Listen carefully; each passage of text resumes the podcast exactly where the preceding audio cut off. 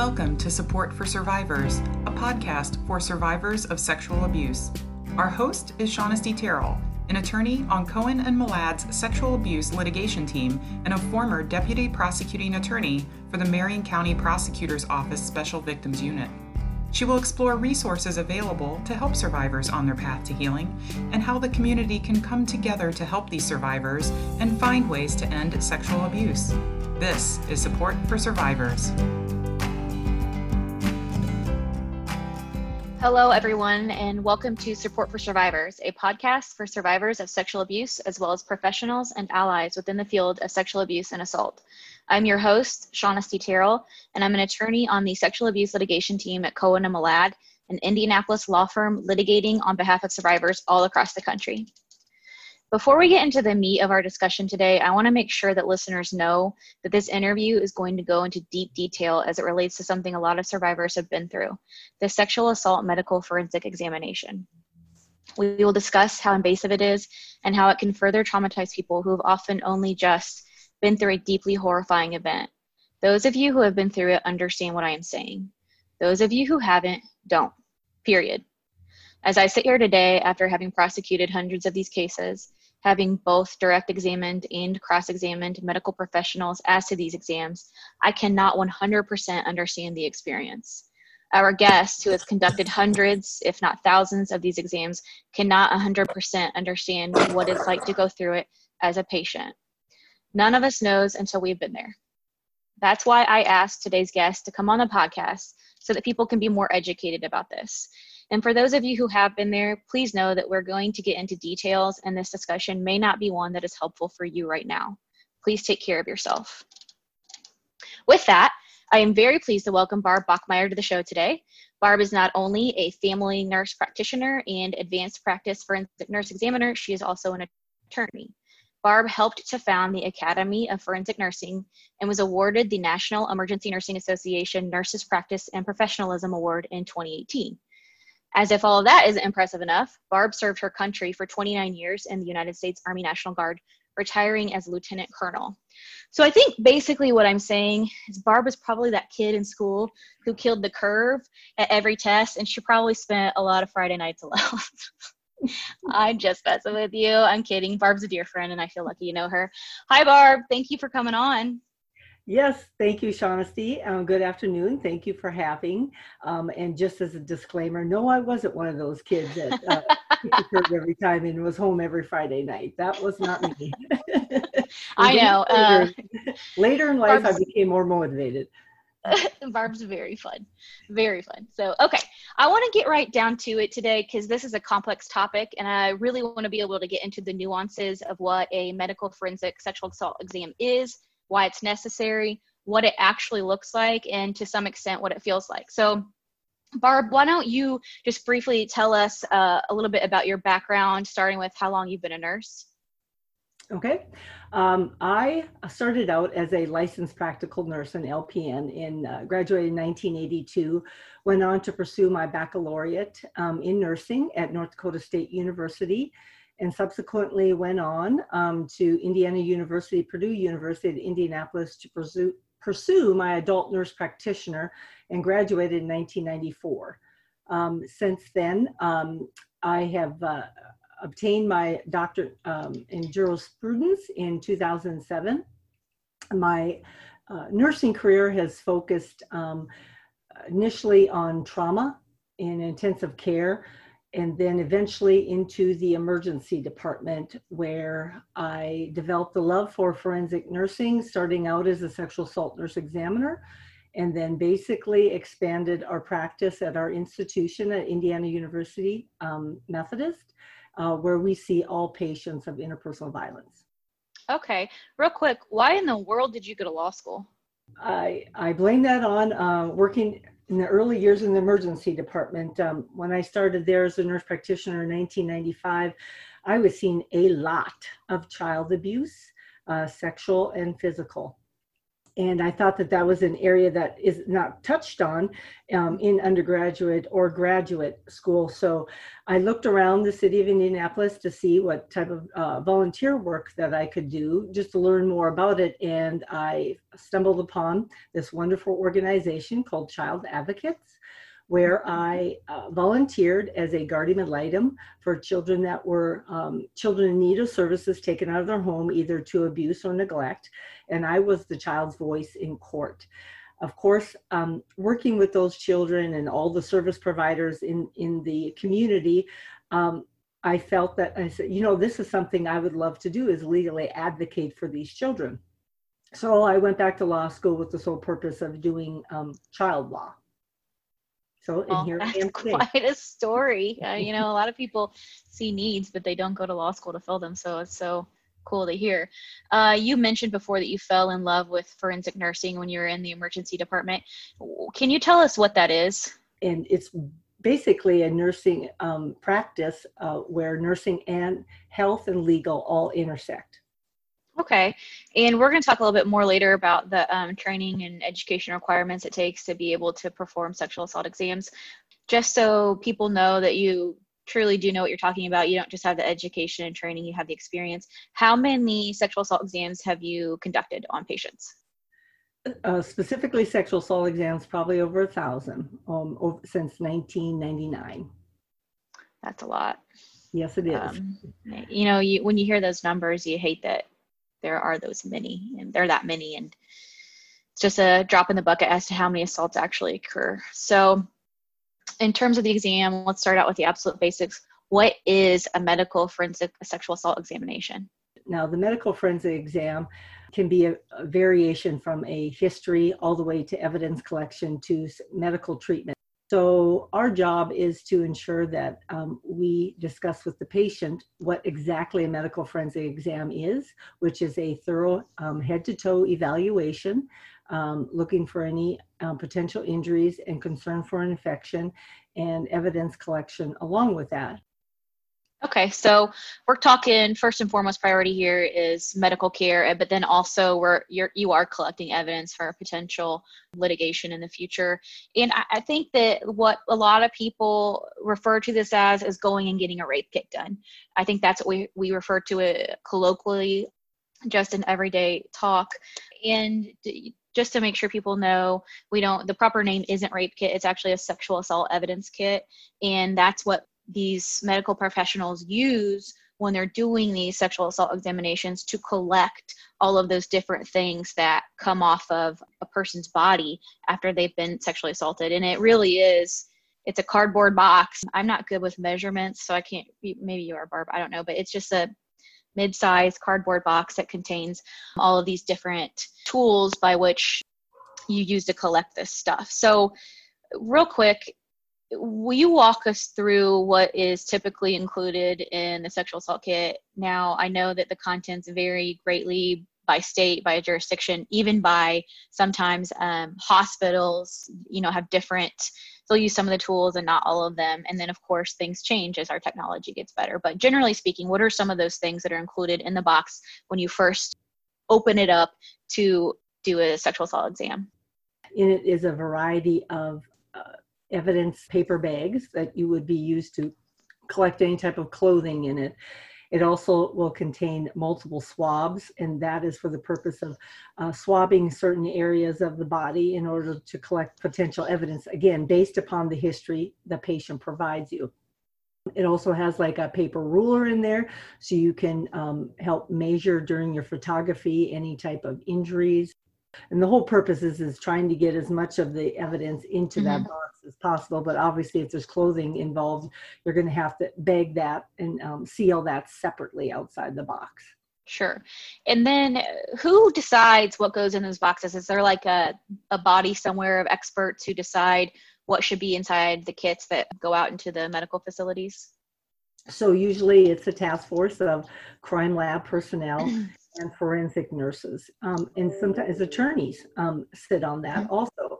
So we all sit down and figure out what is going to be best in the kit, what has helped extrapolate DNA in the past, what is the new technology, could we get rid of something, do we need to add something? So there is a thoughtful group out there that does think you know critically about what is exactly needed in that kit because once you open it you really mm-hmm. need everything there to make everything yeah. and obviously not to overwhelm the patient with unnecessary evidence collection mm-hmm.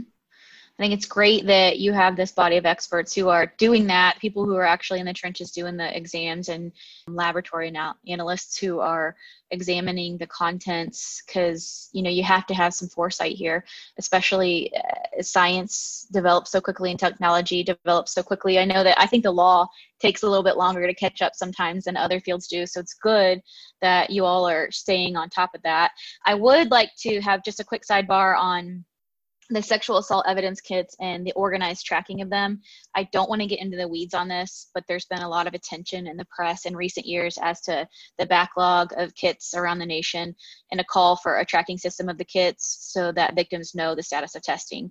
Uh, under the direction of the state legislature in Indiana, I chaired the Indiana Sexual Assault Response Team Advisory Council, who was tasked with doing an audit of sexual assault kits in property rooms and crime labs across the state Barb served with me on that body together with the Indiana State Police Laboratory Division, the Indiana Criminal Justice Institute, and victims advocates.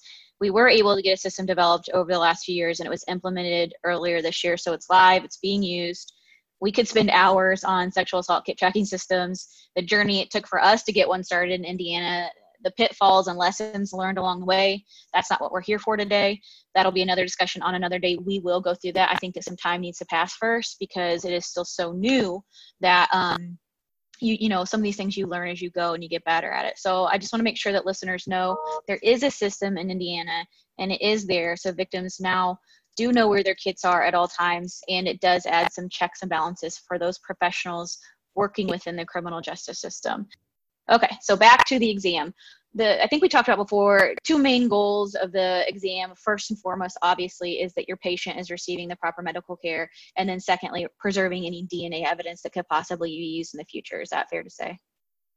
Yes, obviously, uh, the first and foremost is making sure that we do administer the medical care because there's been many times that incidentally that we have found some type of medical issues that have nothing to do with the assault, and we just can't ignore that definitely an important point for people to know that the examiner, the medical professional who's seeing a patient, their priority and who they work for is is the medical priority and their um, employer. They don't work for the government. They don't work for law enforcement or the prosecutor. What they're there for is to help that patient with their medical needs, and then as a tangential goal to collect any evidence that may still be on the body.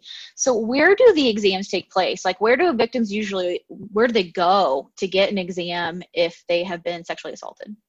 The most common place is in a hospital emergency department or can be a community location such as a YMCA and then there's some universities that do have their own at their student health centers that conduct um, medical forensic exams for university students that have been sexually assaulted.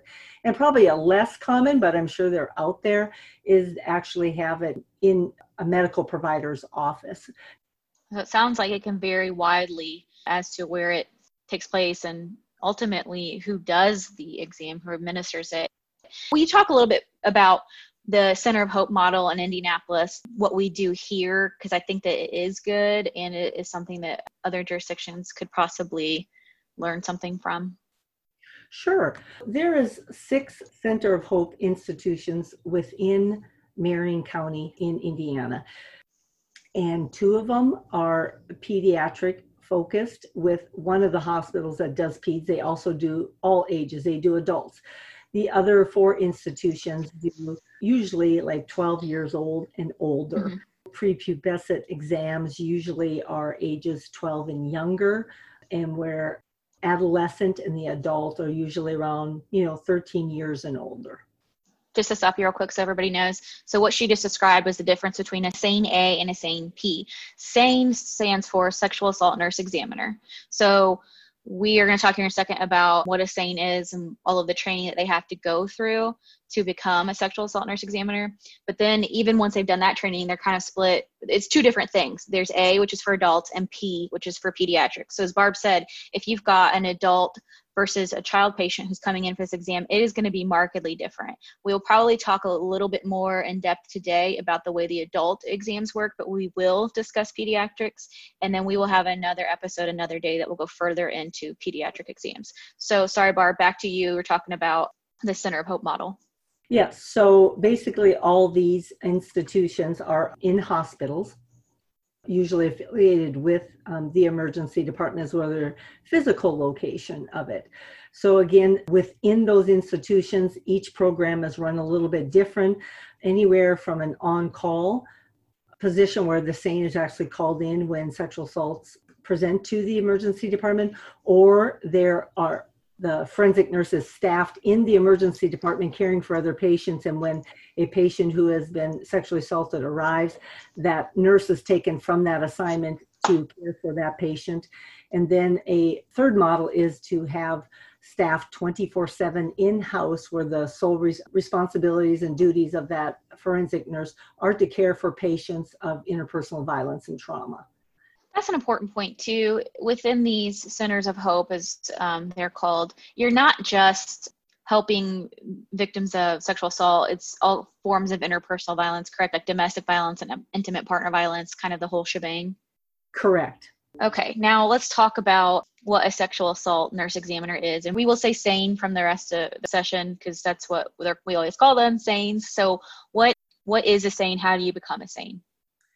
To be a SANE, uh, as I mentioned earlier, you have to have be a registered nurse within the state of Indiana or advanced practice provider. Now, advanced practice provider can be a nurse practitioner, a certified nurse midwife, or even um, a physician assistant or a mm-hmm. clinical nurse specialist. Now, can physicians do medical forensic exams? Yes, they can. And in some of the rural areas, that sometimes mm-hmm. ends up doing the exams, okay, are medical providers because there is no SANE located at that hospital. That's so, a really important point that I think we need to flesh out a little bit more. That not only is it going to vary even within the same city sometimes, but certainly if you're in a more of a metropolitan area versus a rural area, your experience is going to be very, very different just because there are not enough SANEs, certainly in Indiana, and I think this is probably a national problem, we do not have enough we just don't. And you know there's a another project going on right now to try to train up more nurses to be SANEs to fill in some of those gaps in some of those more rural areas because frankly if a person has just been sexually assaulted they shouldn't have to get in the car for three hours to get to a hospital or have somebody who is qualified to give them a sexual assault examination. That's ridiculous. So we're trying we're working on that right barb? Yes. But um, getting better. back to getting back to the SANEs uh, we talk a little bit about the training required Yes, if you are a registered nurse, advanced practice provider, there is a course called the Sexual Assault Nurse Examiner course. It's a 40 hour didactic course. Once you complete that 40 hour course, the clinical director of that institution where you are hired is responsible for developing the nursing clinical competencies. There is a certain clinical competencies a SANE has to perform in order for her to be deemed safe to go practice as a forensic nurse and care for these patients who have experienced sexual violence.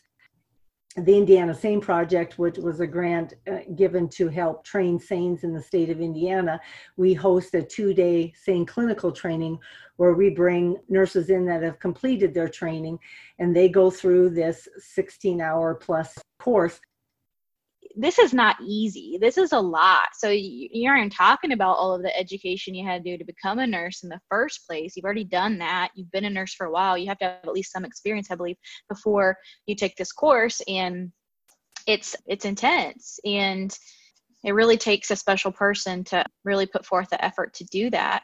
I've taught at these courses for the last several years. That's actually how Barb and I met. We were doing a mock trial and because I was, this is a funny thing, but because I was a defense attorney before I was prosecutor, they asked, they're like, Shaunestte, you do the cross examination. I was like, okay, yeah, that's okay. And uh, it was Barb, and we had never met. And I was just I, so I was just like a total jerk. I was lighting her up. She she stood strong. She you know didn't have any issues and did a really good job, which is good because we were doing it in front of like a hundred people, and that's how we became friends. We've been pretty good friends ever since then, and we've got a great working relationship. And we get to do a lot of trainings together. We just had an article published together, so pretty cool stuff we talked a little bit before about the differences between a SANE A, which is a nurse who will be doing exams on adults, and a SANE P, which is a nurse who will be doing exams on children or pediatrics. Is there a difference in the training between a SANE A and a SANE P? Definitely. A SANE P still requires you have a 40 hour didactic, but the curriculum is obviously a little bit different. And the evidence collection part is way different. You have developmental issues that you need to address. You always have to worry about suggestibility with uh, certain ages. So there's certain ways that you ask questions that you have to be careful about. Definitely not leading questions or anything like that, but if there's a big difference between a medical history and a forensic interview. And sometimes nurses tend to get those blurry and ask questions that really should be left to the forensic interview. That's a really important point. And so, so listeners know what a forensic interview is. They're interviewed by a professional called a forensic interviewer who asks open ended questions and tries to figure out what exactly happened. So, is there a law in Indiana that requires the medical professional to have been through any of this sexual assault training before no. they can do the exam?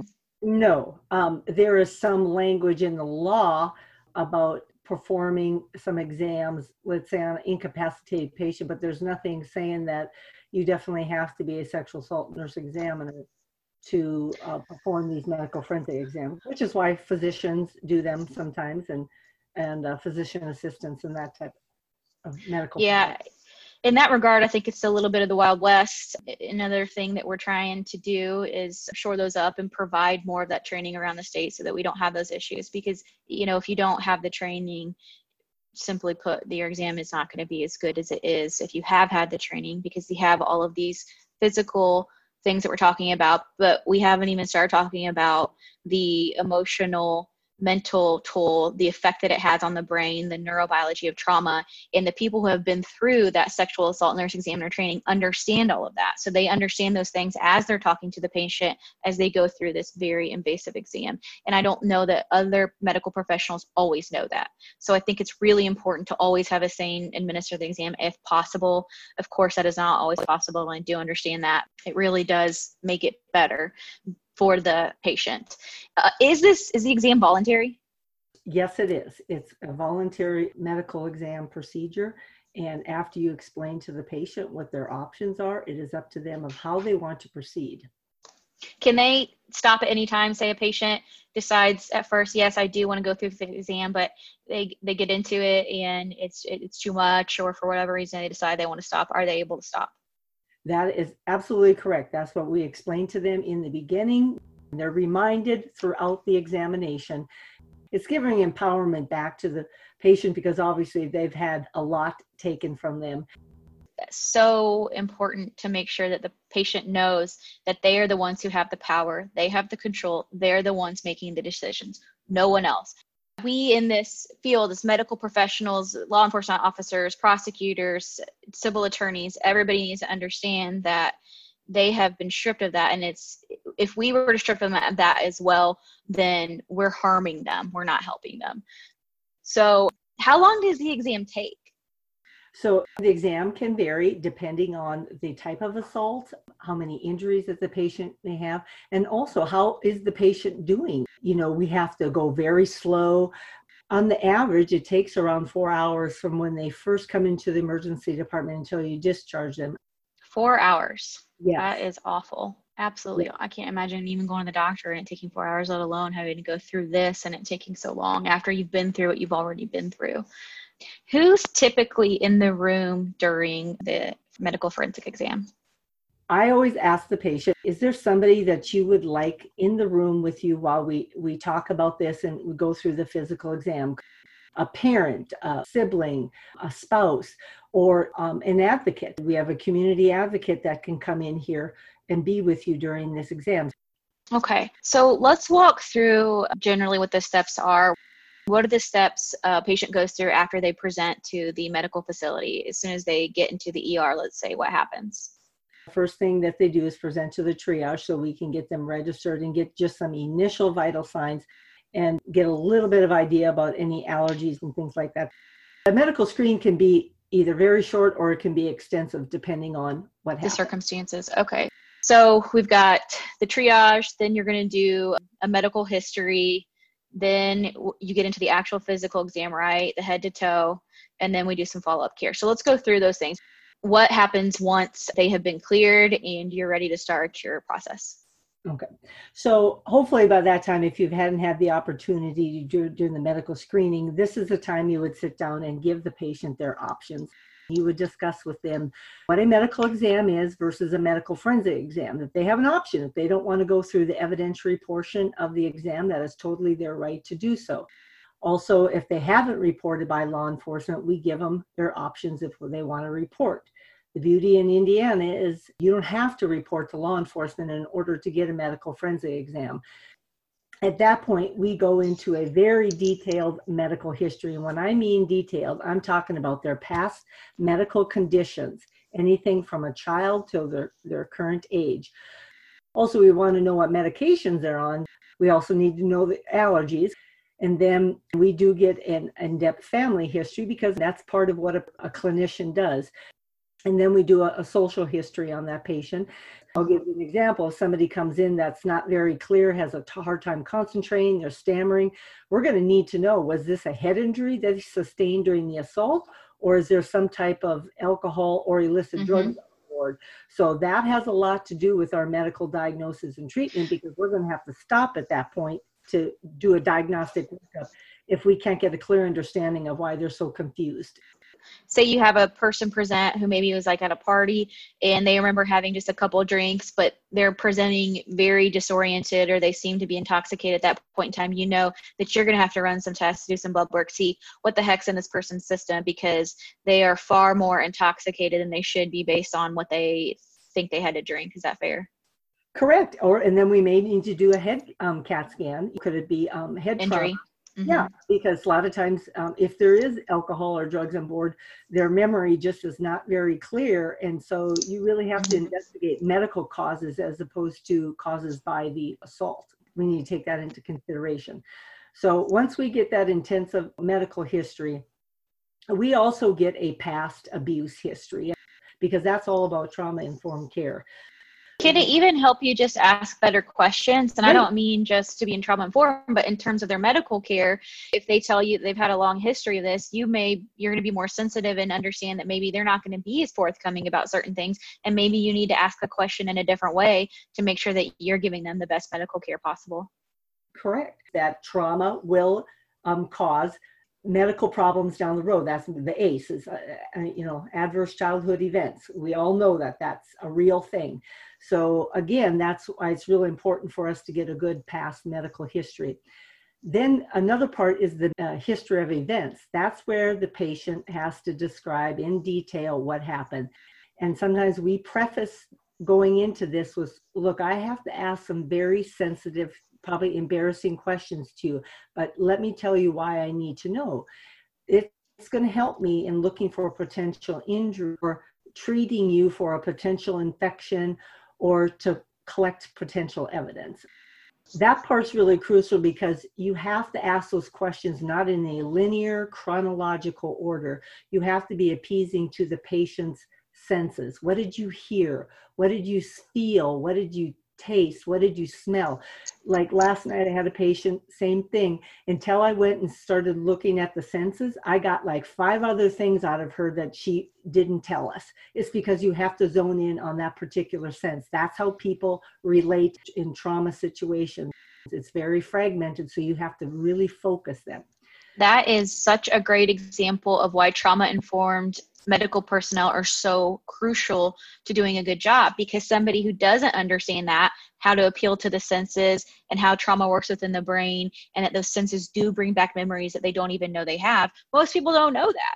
Correct. it becomes this is just a great example of how important it is to have that knowledge when you're doing uh, medical treatment of um, somebody who's been through an assault. I agree So then after we get that medical history and history of events, we move on to do a head to toe examination. And this one is their systems that we go through. Do you have a fever? Do you have abdominal pain? Do you have shortness of breath? Do you have chest pain? That's what we call a review of systems. Then that helps us focus in on the head to toe examination. So, again, in the head to toe examination, that's also because of that history of events that's going to guide me collecting that evidence. Okay. That was the point I was going to make, Barb. So we are just, you know, right on the same wavelength there. Okay, so that, that we see here why the medical history is so important because this is what you call a patient focused physical exam. And you mm-hmm. also see why it's going to vary widely in terms of length of the exam because it's going to depend on what the patient has told you as you're going mm-hmm. through that head to toe. You're going to examine things differently based on what happened. Yeah, uh, one of the tools that we use is what we call an alternate light source. They kind of help us guide over the body to see if there's any like what we call fluorescence, which is maybe Yeah, will you explain what that is, an alternative light source? So basically it's a light and what it does is it I, for lack of a better term, light up area on the body, which may be an area of fluids, can be uh, semen, saliva, urine, it can be anything, or it can be very misleading and be like deodorant, perfume, mm. so anything anything with a protein substance is what you know you're using um, the light source that would give us an indication if we needed to swab the area or not. You have q-tip swabs in your evidence kit. You just swab and roll those swabs over the area that fluoresces. So that's how you collect your evidence so, to give listeners an example of that, if you had an, a patient who said that the perpetrator s- sucked on her nipple, then you might do a swab of the nipple to see if you can pick up any bodily fluid from that. Would that okay? Yeah, if you notice bite marks on them, you're going to want to swab over the bite mark. Usually, the head to toe exam, we go from the top of their head down to the soles of their feet. So, the very last thing that we do is actually the anal genital exam because of the sensitivity you know inspecting and actually collecting evidence down there. That's the last thing that we do. And we always tell the patient okay at this point now i'm going to be doing the pelvic exam. And i show them the instrument i show them the speculum which for pelvic exams when you insert into the vaginal area so you can view the internal structures of the cervix and the vaginal wall. So i show them that instrument first. They come into me and saying that they were just orally forced. There's absolutely no reason to do evidence collection on anogenital. Okay, that'd be an unnecessary evidence collection. And, and why put them through that if you don't have to, right? Exactly. So that's why it's important to find out what type of assault it was. So the anogenital is the last thing that we do. Again, we're inspecting the areas, we're swabbing the areas of the anogenital regions, we're looking for any abrasions, bruises, lacerations, we're looking for any foreign body. Um, there's been multiple times that there has been foreign bodies in the vaginal area that such as condoms we found in in the vaginal area and the patient had no idea how it got there. Again it could have been inserted when she was incapacitated. I'm i'm not mm-hmm. sure but she had no recollection. So it is important that even if they don't want evidence collection i always say but can i at least do a visual inspection? Because i need to know your everything is going to be okay. I know that sometimes is very difficult for a patient but even if they refuse evidence collection, those people need a thorough anogenital evaluation. I mean, I can't even imagine how hard it is for the patient to be lying there and have to go through. I, I, think about just having to go to the doctor as a woman for a yearly exam, and that is not comfortable. It is not pleasant, and you haven't even been through any of the trauma that these people have been through once they're there. So awful. Okay, tell us. I want to hear about the exact types of evidence that can be gathered from this part of the exam and the tools that you use to gather that evidence one of the first things when we're doing a visual inspection of the skin and we see any abrasions, bruises, lacerations, usually we go ahead and document, you know, those injuries right then and there and photograph them. Along with the ALS, um, there's also another little adjunct tool that we use in the specific anal genital areas called toluidine dye. And what that is, it looks like an Easter egg dye. It's like a dark blue. We put it on areas of the anogenital that dye will adhere to exposed denuded skin. So that dye will adhere to that area to help us visualize. Now, then you're some- going to be able to see if there's actual injury inside. Correct. Now, I want to point out really quick vast majority of sexual assaults there is no physical injury i don't know what the exact number is i know that one study at one point in time said over 70% i'm not sure to that is that oh yeah consistent with what you see yes that's correct. Okay. What other um, things do you do during this part of the exam? So at this point even prior to doing the whole physical exam there's certain labs that we draw that we actually want to look for uh, types of infection. In the exposure to gonorrhea, chlamydia, or trichomonas, which are um, sexually transmitted infections. People say, well, those type of infections are not going to be noted from that particular salt, which is correct because it usually takes around 10 days for incubation of those type of organisms. But you want to know if they have any pre-existing. Now, people say, well, why would you want to know that? Well, here's why it's a public health issue. If that patient is having consensual relations with their intimate partner and they have a, an STI and it's noted on the exam, you need to let that patient know because she'll continue to go back with that intimate partner. So it has nothing to do with the assault. This is all about a public health issue and addressing potential infections pre existing. So that's why you may take a blood sample from the patient? Yes, we look uh, typically, CDC is recommending that everybody in their lifetime from ages 14 to 65 should be tested one time for hepatitis B and C, which we do. And we have inadvertently found that where the patient had not known. So it's a great thing to check for syphilis, hepatitis B antigen, and hepatitis C antibody. Early intervention, if we know they have it, we can get them into primary care and start any type of focused treatment. I know, again, that's not assault related, but this is all about caring for the patient and their medical needs. Do you ever collect saliva from the patient? We do. That's also in the kit, and it's just another swab, and that's just used as the patient's DNA standards.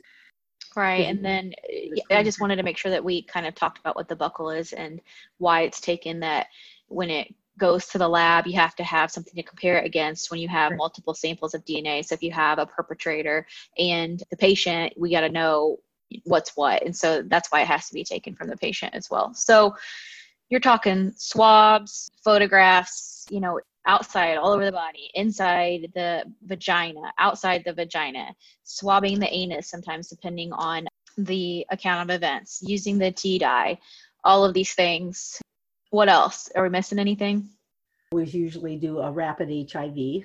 So you've got a person here who has gone through a very traumatic assault and they don't have to they don't just have what's happening to them right now on their mind they have to think about the future because in some scenarios they could have a pregnancy or an STI or even a life threatening STI like HIV to contend with as well. So you have to think about all of these things when you are administering these exams on patients. Yeah. And sometimes I just even think of how I could be so precise and concise with the patient because it is so much that they have to consider in such a short period of time and they don't know me it's episodic care you know you have this you know stranger medical person coming in and asking all these very personal questions and then you have to throw it on. By the way you know you might want to consider maybe antiviral therapy you know to prevent against exposure. Wow it's just a lot hard to handle. Do we talk about fingernail scrapings? That's sometimes another one that yeah, you do. yeah. that's all part of the kit on the evidence collection. So once you have finished with the head to toe what comes next? At this point we ask the patient, look, we have some clothes for you that's donated to us by a women's group. We ask them if they want to take a shower and we give them the necessary toothbrush, toothpaste, shampoo, conditioner, soap if they want to go take a shower. Probably about 90% of the time we're taking up on it. Sometimes they are just so exhausted after this and they just want to go home to their own bed and I don't blame them usually while they're getting showered, we start looking at their labs. At that time, we start getting the patient's discharge ready and going over where she's going to, you know, a safe disposition, the advocacy, where she can go for a civil protective order, where she can go for counseling. We have a great program at IU Health where I work. It's called the Medical Legal Partnership, where Indiana Legal Services will mm-hmm. provide civil services to patient in need like they can if they're being uh, want to get out of their housing because of the assault if it happened there they can help right to get them out of there. If they need other things like they need uh, to apply for Medicaid or they were denied disability. So there's things that these civil attorneys can do for our patients that mean the world to them because they've never been able to get that type of help because they couldn't afford an attorney to do so. So those are the things that we screen the patient for early on is also Marion County Public Health. They will send a nurse out there to follow up with the sexual assault patient, making right. sure they are taking wonderful. medicines and they're not having any other um, type of problems that uh, another they- example of why that history is so important at the beginning of the process in terms of where they're going to go. You know i think it becomes a little bit different at this point if the perpetrator is known to them or if they're not. Vast majority of sexual assaults the perpetrator is known to the victim and so a safety plan has to be established. I know that starts before they ever even leave the hospital with the nurse. The mental health issues, pregnancy, STI, talked about all of the different medical issues that have to be taken care of to be able to discharge them. Other than the directions for further treatment, what, what happens when it comes to reporting to law enforcement or not? Have they usually decided at that point whether or not they would like to remain anonymous versus go ahead and report? Right. So usually that's one of the things I address up front with them right away and it's either yes or no. And i even say well how about if i give you the names of the districts in your area um, and then you can call and make the report when you're ready. And and they'll do they'll take that. Okay. Good point that they are not forced to report. It is again the their choice and the kits will be kept. It depends on where you are. Again it's obviously going to vary state by state the, the laws are different. And even in indiana it varies differently from indianapolis to any other county. If it happens if your exam is in any county besides marion county then the state police lab is who processes it. If you are in marion county the marion county has its own crime lab that processes all those. Typically speaking the kits are kept for at least one year so that if a patient decides that they do want to report that they can still do it. Now the law says that the kit can be destroyed anytime after that. Often they are not. But I want to make sure that people understand that even if it is, even if it is five years down the road, it's still worth reporting it. The kits do help, but they are not the be all end all for these cases. So if there is a situation where it did happen longer ago than that and you, you even did get the sexual assault kit done, still report it. It's it's so important and there still may be something that we can do for them. They are important for prosecution, but they aren't everything.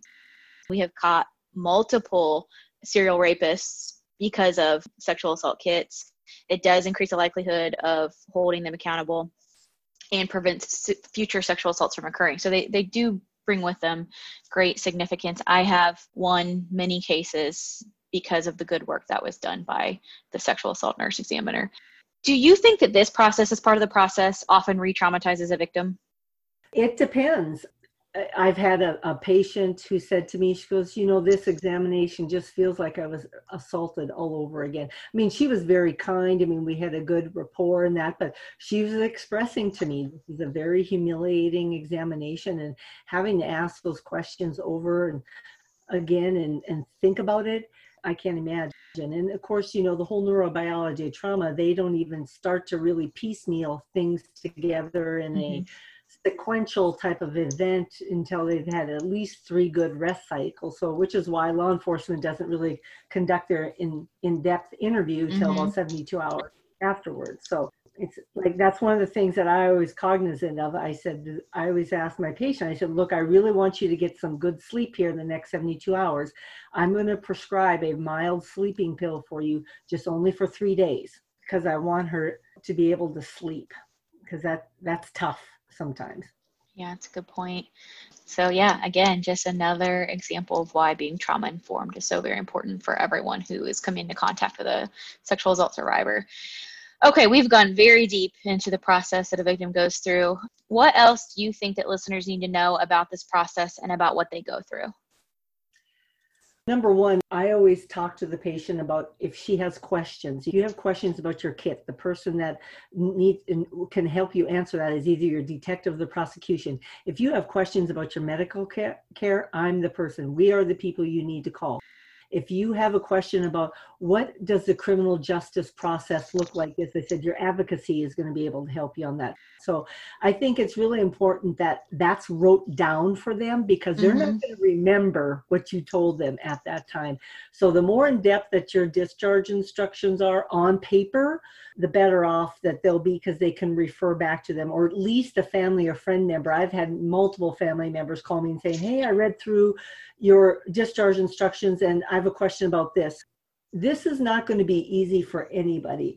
This destroys not only the patient, but also the family. And there is absolutely no guarantee the criminal justice process is actually going to bring justice. And even when they do, it's still not going to take away what happened it's really important to that patient that's when they come back to me maybe three or four days later for their labs and, and follow up for additional medicines if they haven't made that counseling appointment, I sit them down at the phone and we make it right then and there because it's hard for them to do that. It's just one more thing that they have to think about or do.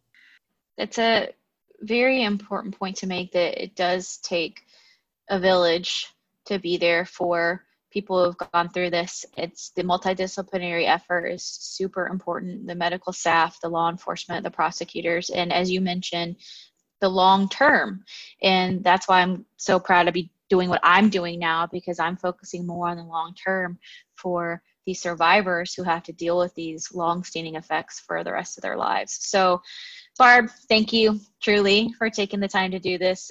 You have a kind heart and more determination than anyone I know. I certainly wouldn't mess with you. I have learned a lot from you, and I know a lot of other people have too. So, thank you, thank you, thank you. Thank you to our listeners. If you're tuning in here, you care. If you find value in our program, please continue to tune in and to share this podcast with others. As always, please submit any questions or requests for guests at supportforsurvivors.com. Thank you for listening, and I'll see you next time.